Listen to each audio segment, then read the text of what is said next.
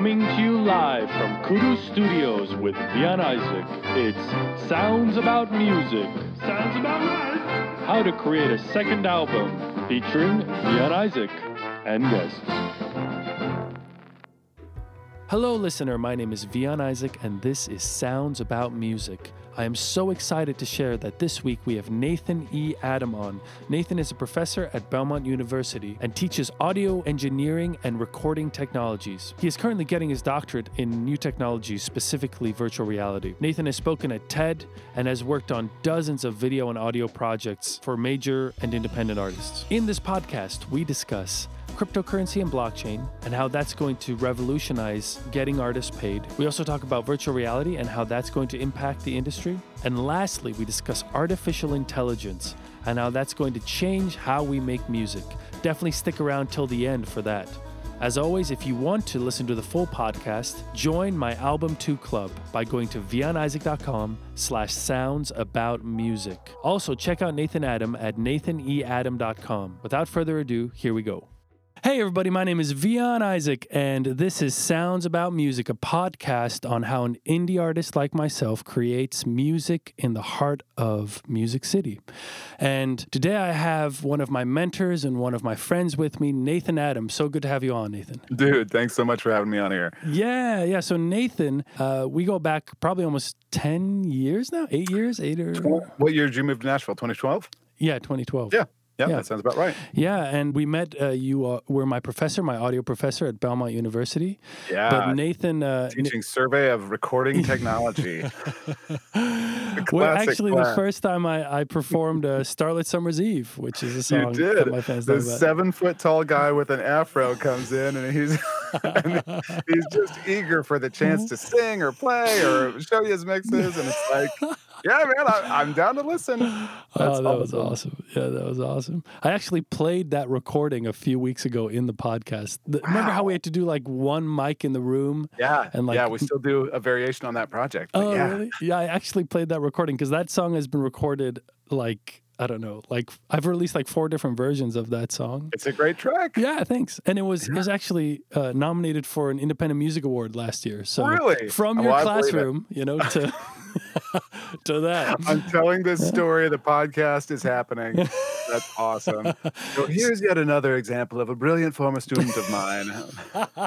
I'm slowly turning into this older professor where I get to expound upon you guys and all the cool stuff you're doing. No, I mean you're doing some away. you're doing some amazing stuff. So when we spoke last, I I actually recently also watched your TEDx talk, which was uh-huh. awesome about VR, and and you've kind of been on the front end of that, at least in my circle for for the last few years, Mhm. sharing new tech and inviting me over. Yeah. You know, to nights where we just play with new VR technology. virtual reality. yeah, that is So- one of my favorite things to do. Like invite people over who have no idea what they're about to experience, and then blow their minds. Oh, It's like a magic show. it really is. It really Yeah. is. Well, it's interesting how that's gonna, you know, I mean, how some of those things are gonna create whole new opportunities for songwriters. Mhm. I mean, I think a lot about that space and how I heard a statistic recently that the music industry is like $18 billion a year, Mhm. but mobile gaming alone is $108 billion a year last year, and all of which, of course, needs music. Mhm. And so when you get to a point where, especially later this year, some of this VR tech comes out where people start to just spend more time in it, boy, there's going to be whole worlds of opportunity for creating musical soundscapes, you know? So if we can get the whole how to keep artists paid for their work, if we can get that part sorted, then there's just going to be so many more opportunities for great songwriters like yourself to create content and uh, and Oh, create great music and yeah, Yeah, new I mean- of experiencing music. Yeah, every time every time you talk to me about it, I just I get so many ideas, and I'm sure you're talking to a bunch of people right now that that are kind of pushing the boundaries of of what's possible right now. So are you are you still involved with VR? Yeah, right now I'm actually uh, trying to finish a doctoral dissertation, and uh, and the route I'm going to go is how virtual reality will impact education, um, and specifically as it relates to audio engineering. So I'm yeah, so I'm kind of designing some ideas and some teaching experiments in that. So I tell you the the stuff that's really interesting that's coming out right now is Oculus is about to release a PC free like a standalone headset that's going to be about the quality of what you tried probably a couple years ago where you're just wire free, able to move and interact with your environment. So really, you know, even if you just have an empty room, being able to interact with sonic soundscapes or hang out with people. I mean, I think just like the idea of uh, collaborating over the internet musically was crazy a few years ago, like you're going to do that in virtual reality really soon. So uh, people already do it, but it's like it just has to get a little easier. That's awesome. I'm curious about the live application of that as well because I remember in your TED Yeah. talk you talked about concerts and being on stage with the band, being able to buy tickets to shows where you wouldn't be able to go in in the first place. Have, have people been doing Yeah. that already? Do you know or Well, yeah, to some degree. There's been 360 video for a while now, which is not a super great Mhm. experience yet. It's still difficult to do well, but it's starting to get better. And so, you know, everything from just being on stage, there's been a Paul McCartney experience out for a long time now where you can be on stage and it kind of just warps you around to these different vantage points, you know, right up on the piano next to him. But I think kind of the point is that it's like music. You know, even 20 years ago, we were all just buying CDs, and now it's become something we can consume 24 hours a day. So that's going to create a new opportunity, new thing to figure out. So with that, I think it'll be kind of the same thing. An artist will need to be able to create a visual and sensory almost experience, kind of uh, along with their music. Like it's almost going to become a standard, I think, like a music Wow. video. Yeah, like you're going to create an experience for somebody, and the music is a big part of your experience, which is what has always interested me about you and your brother's work, actually. So I want to hear what you have been doing with this. Absolutely. I mean, as as we always talked, and you always shared VR with me, I immediately saw the applications for the Vian Isaac project, especially the visual stuff. A few years ago, we did something called the concert at the North Pole, where we told our fans to take selfies on Instagram, and and we had a hashtag, Nice. and if they, it Uh-huh. was like concert at the North Pole was the hashtag, and every selfie, my brother painstakingly illustrated a character for that person, and we didn't think, and it- we didn't think it would be we we figured maybe 15 20 people and we'd have this little music and the, the whole point was we were going to put it in a music video all the fans and there was going to be this illustrated concert at the north pole i don't know i think it was like i don't know i think it was like 200 or 250 people within the first like within the first like day and a half so then we had to like You didn't set we limits did on it. but it, it we thought we gave it two weeks and it, in the first day and a half it was like completely That was the year Heinz Oh. spent hunched over in a 3D modeling Oh, program, it took forever. developing carpal He was a machine That's because he did the whole music video in like two and a half weeks. He he drew everything. Wow, There was very limited animation, but but he uh, he pulled it off. that's Yeah. So for me, the dream has always been, or the philosophy has always been that it should be a multimedia experience. And I think I learned that from live Yeah. shows. You know, like live shows, it's like all your senses are engaged, but then taking that and making it part of the everyday experience or the, you know you don't have to go to a concert to do it yeah. so i think this this vr stuff is is just amazing in that sense and i think it's i think we'll definitely implement Mhm. some of it in the future so i'll be talking to you about that when we when we decide Heck yeah. Well, I look forward to that. yeah. So something else I, I wanted to kind of ask you about is I feel like when I was in school and kind of more in touch with what a bunch of people were doing. It's so funny when you're done with school, like you just sort, especially if you work for yourself, like this is my life. You know, I'm in this room and I make music. I'm in a studio making music. What, a phrase you said to me when we when we spoke last was you said, "Man, there's so much music getting made today. There's just the the supply of music is just insane compared to any time before in history. From your perspective, all the people you're talking to, your students and, Mhm. and other folks in the industry, how are you seeing that shift how music is created and, and kind of what the what the purpose is behind music? So, man, I mean, what has music been used for, like all the way in human history, like to express Mhm. oneself?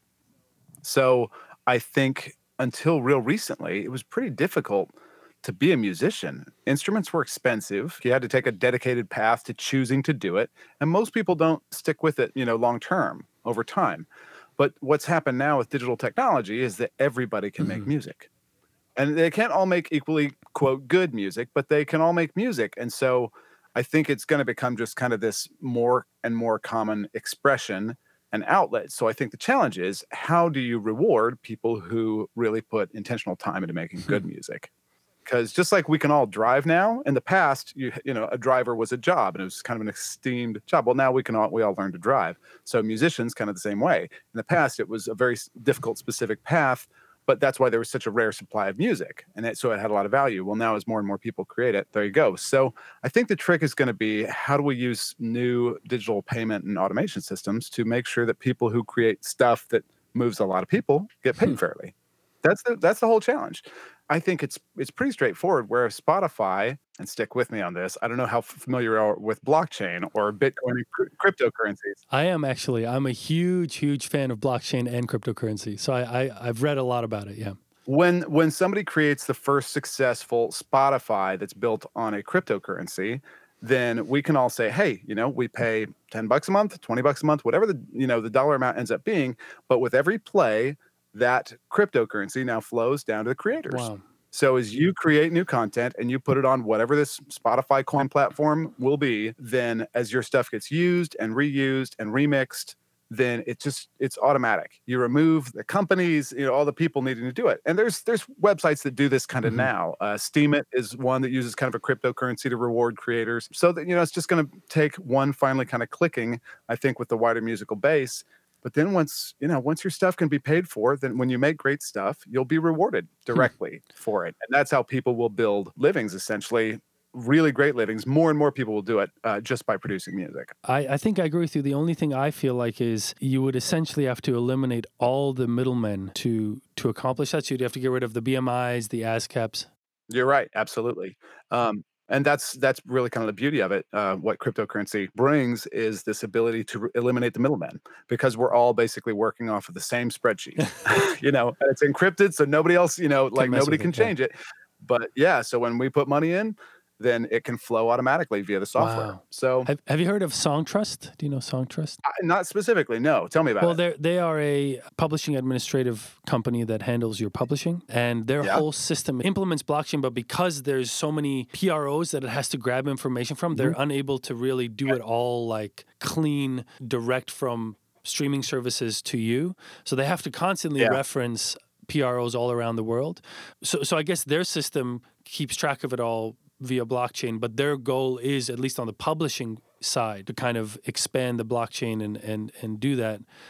Again, I don't know how they'll be able to do that with the resistance from you know all the other companies but i'd be curious to see you know it's interesting because i think that's just a problem that's rife for technology to mm-hmm. disrupt mm-hmm. yeah yeah yeah, yeah, yeah. mean, like really, streaming did you know, we don't have right exactly streaming did you know so there's no reason that payments can't be disrupted next. Mm-hmm, i mean mm-hmm. streaming and the mp3 i was there. That's right when i when i really first got into recording was suddenly this internet thing and you know and you could download i could i actually downloaded a free daw called what's it, what was it called doesn't even matter. Some ancient DAW N tracks. In fact, I think it's still produced. No and it looks like Pro Tools and it's just a DAW. But point being, we just saw, oh my gosh, this is going to change the music industry. But the music industry didn't believe it. And all the companies pushed back and they sued and then they lost. Wow. So, you know, ultimately they kind of lost control because they let Steve Jobs come in and disrupt it with a new technology. Wow. So, anyway, I think payments are next. And that's when it's going to really make it possible for creators like yourself to create stuff. And the more people it impacts, the more you right. get paid, which enables you to create greater right. stuff. So the art will rise kind of to the top again because it'll have the biggest budget to create. Yes. Yes. I think that's awesome. I feel like streaming did that to some degree as well.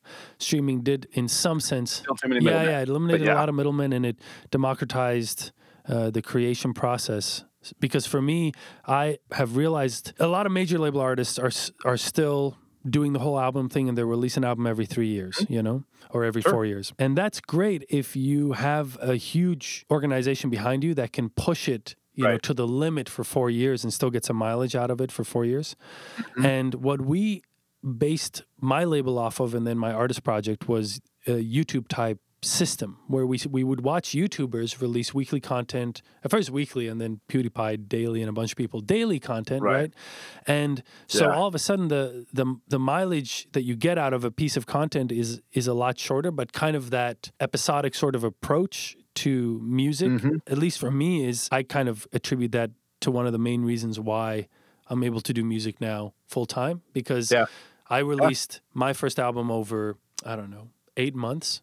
And Yeah. each track got a chance to get playlisted. So I didn't just drop it all at Mhm. once. Is that something that people are doing more and more now? Are you finding that? You're definitely starting to see it. I mean, I'm I'm starting to see some of this advice come out in different um, you know, seminars on playlisting. And yeah, I think that I mean, it really makes sense. I, I was having a, a meeting with some of the, the TEDx people the other day, and one of the guys is a digital marketer and he's on the forefront of a lot of this. But as these new platforms come out, it really radically shifts and very suddenly how people consume content. And so changes the whole demographic. So in this case, yeah, I think it's it really makes sense to continue to evolve how you distribute Mhm. music. Now, of course, there's still enough people basing their purchasing behavior on you know old ways of doing it. The CD just you know lasted until really recently.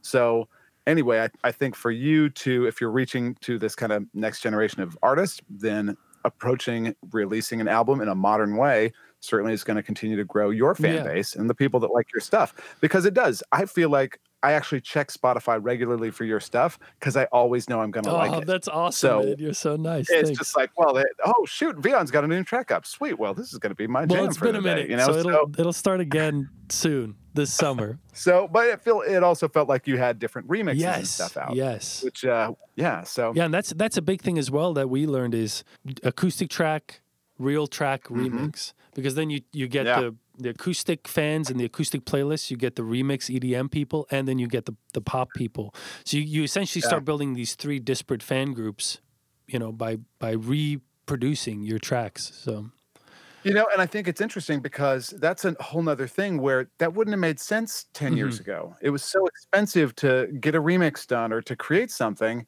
uh, that, you know, you had to have a whole separate like country artist do a silly country re-recording of, you know, a, a pop song or vice versa. But we're able to consume more content now. I, I was given an example recently. I was, I was uh, walked in the room and my daughters who are three and eight are watching YouTube on TV and it's some silly it's some si- sweet and silly show where somebody's literally playing with dolls in front of an iPhone. the production budget is is zero.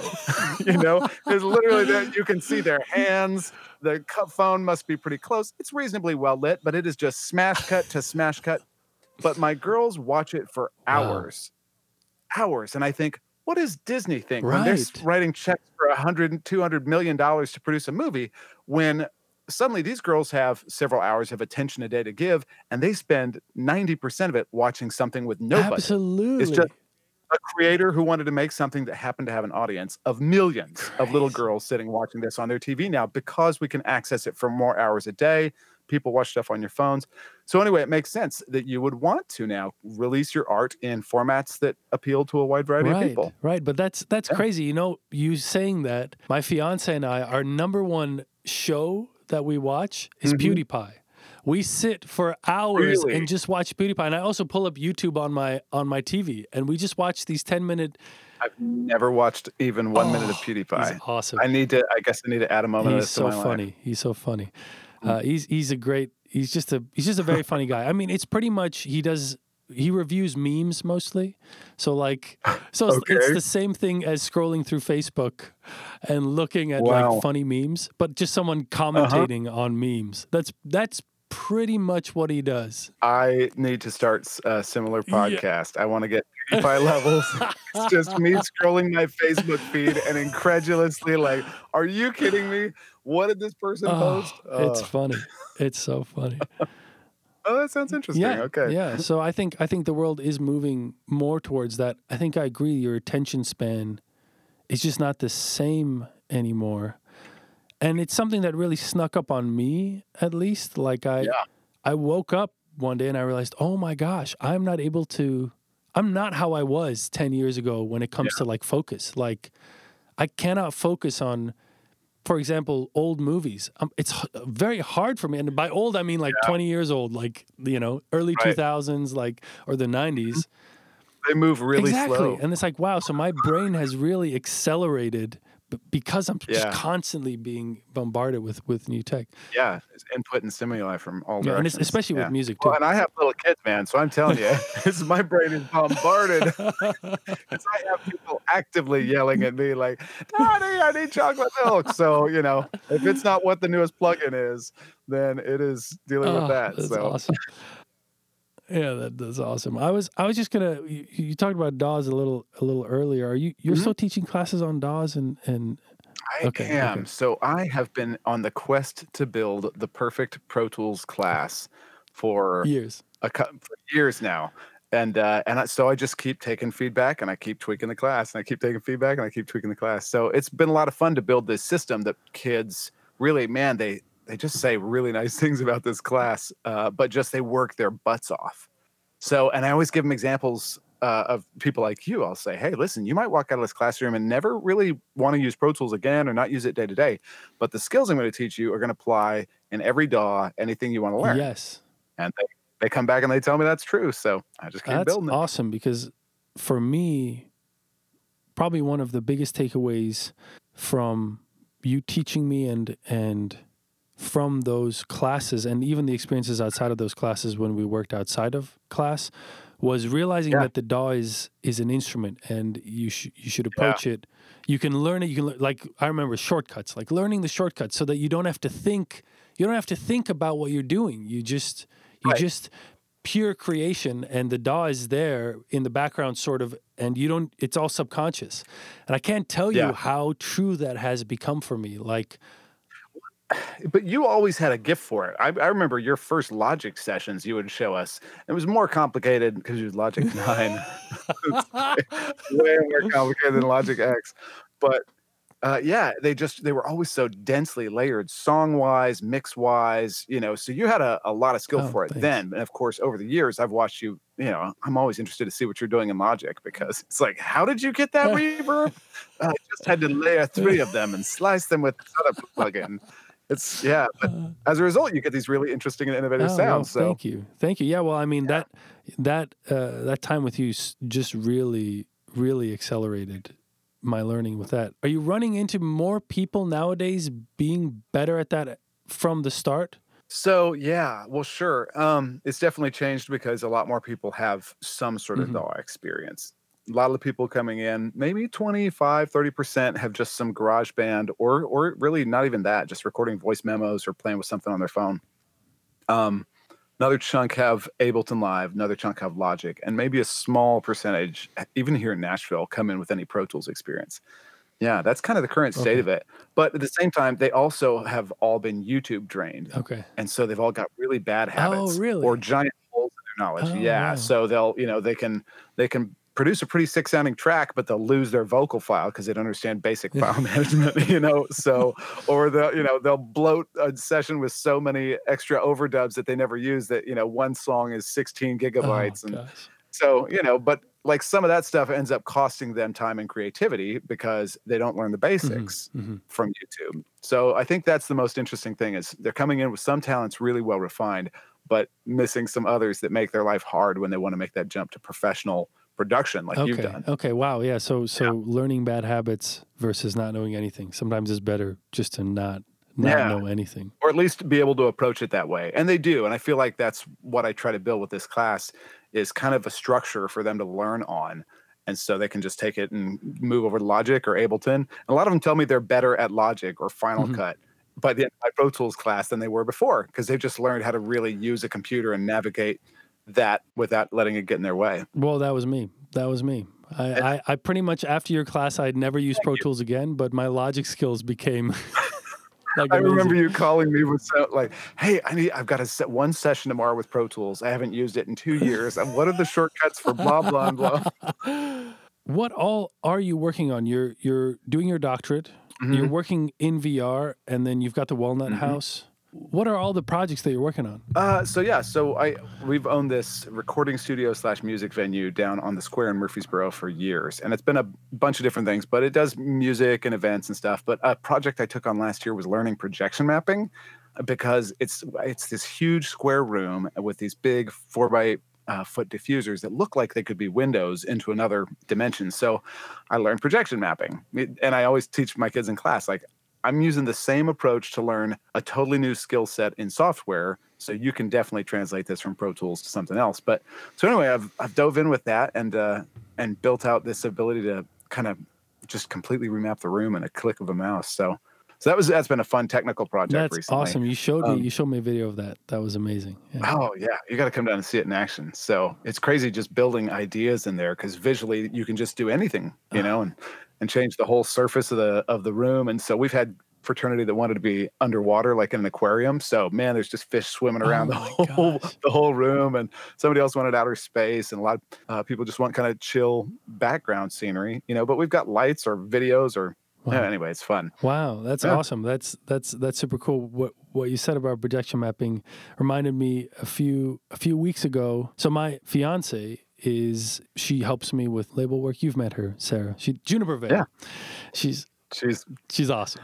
when my son loves her tracks and so you guys came over and were shooting pool or vr one night and when you left he had been demoing for her and and so he i think he played fractions or something when we were going up and we came upstairs he, alexa play fractions i said well you know that was that was her right like the girl you just had in vr for the last hour he was like? he was he was starstruck because Oh, like awesome. your one of his favorite songs. The artists were right here. They were right in the house, and I, you know, know. just didn't Oh, know. that's so funny. So, that's so sweet. She's gonna love that. But no, she she asked me. She was like, so she's jumping into a lot of the label promotion stuff and, and helping me out with that. And Mhm. she asked me one day some question about some software or something, and and I told her, you know what my professor Nathan Adam always said. He said you should Mhm. always ask Google first and then come ask me. And if it if it is on Google, I'm just going to tell you to Google it because I don't know, but I know how how to how to figure it out. And I remember Right. you you always saying some some version of that. For me, it's really been foundational to everything because when I launched my label, I had no idea how to launch a label. I had no Yeah. idea, but then just kind of realizing that there's so much knowledge out there to look up. Yeah. Well, and I've used. I mean, I really. That's I think part of it is you can learn just about anything now, and I, I'm not sure how many kids realize realize that in a deep Mhm. way. I mean, they all know they've gone on YouTube to learn, you know, tricks in Fortnite, but um, but you can really use things like you know, there's there's other fairly inexpensive sites, Lynda.com and and uh, LinkedIn Learning now, and um, but sites that where you can learn this stuff and learn it really deeply. And if you do a deep dive for say 20 hours on a topic, uh, and there's great TED talks on this, but you can really add to your talent Mhm. stack. And the thing that I try to, I have this talk with a lot of my uh, current students, is that when you do that, you utilize this tool that you've got now, you can go and add all these talents. I mean, you've, I mean, here we're doing a podcast. Obviously, you've had to learn how to do the Mhm. video element, the, you know, you know the audio element, um, but it creates new opportunities for them. So yeah, and I'm, I love seeing that with you and Sarah and learning these new things and building what you're oh, building. Oh, thanks. Are there other principles that that you sort of see are key to being successful in the creative field nowadays that you try and instill on on students and folks that you meet? honestly the talent stack is the big one just because so wha- the way i explain it to my students is okay what's your what was your first car and you know so they'll say whatever their model of car was i say now before you had that car did you notice a lot of them and most of the time no you didn't but once you got their toyota camry then they saw them everywhere and i always explain like that's because they were were they there all the time well of course they were there all the time but your brain filtered out the opportunity it filtered out Toyota Camrys because it determined that was not important. So as soon as they got something, then it removes the filter.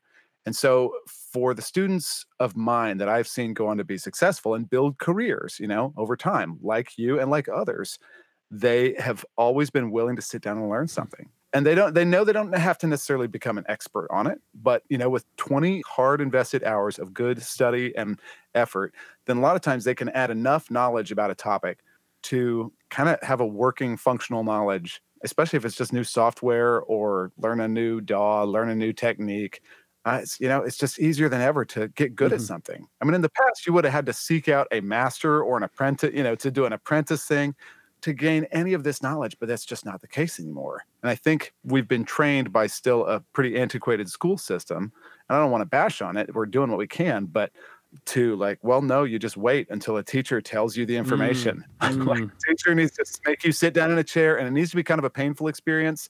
And you know, and you have to learn it slowly And and, at the pace of a yeah. bunch of other people. Yeah, uh, but man, the ones that really want to do well and accelerate kind of their timeline are the ones that will just kind of keep adding talents to their stack. As as you do that, you figure out what things you really Mhm. enjoy and some of them will just kind of fade away. But if I've seen one principle work out for people long term, it's been Hmm. that the students that do that, and the ones that learn how to connect with people. Oh wow. you know, Okay. and really invest time in connecting with other people and collaborating. Everyone Every those kids turns out fine.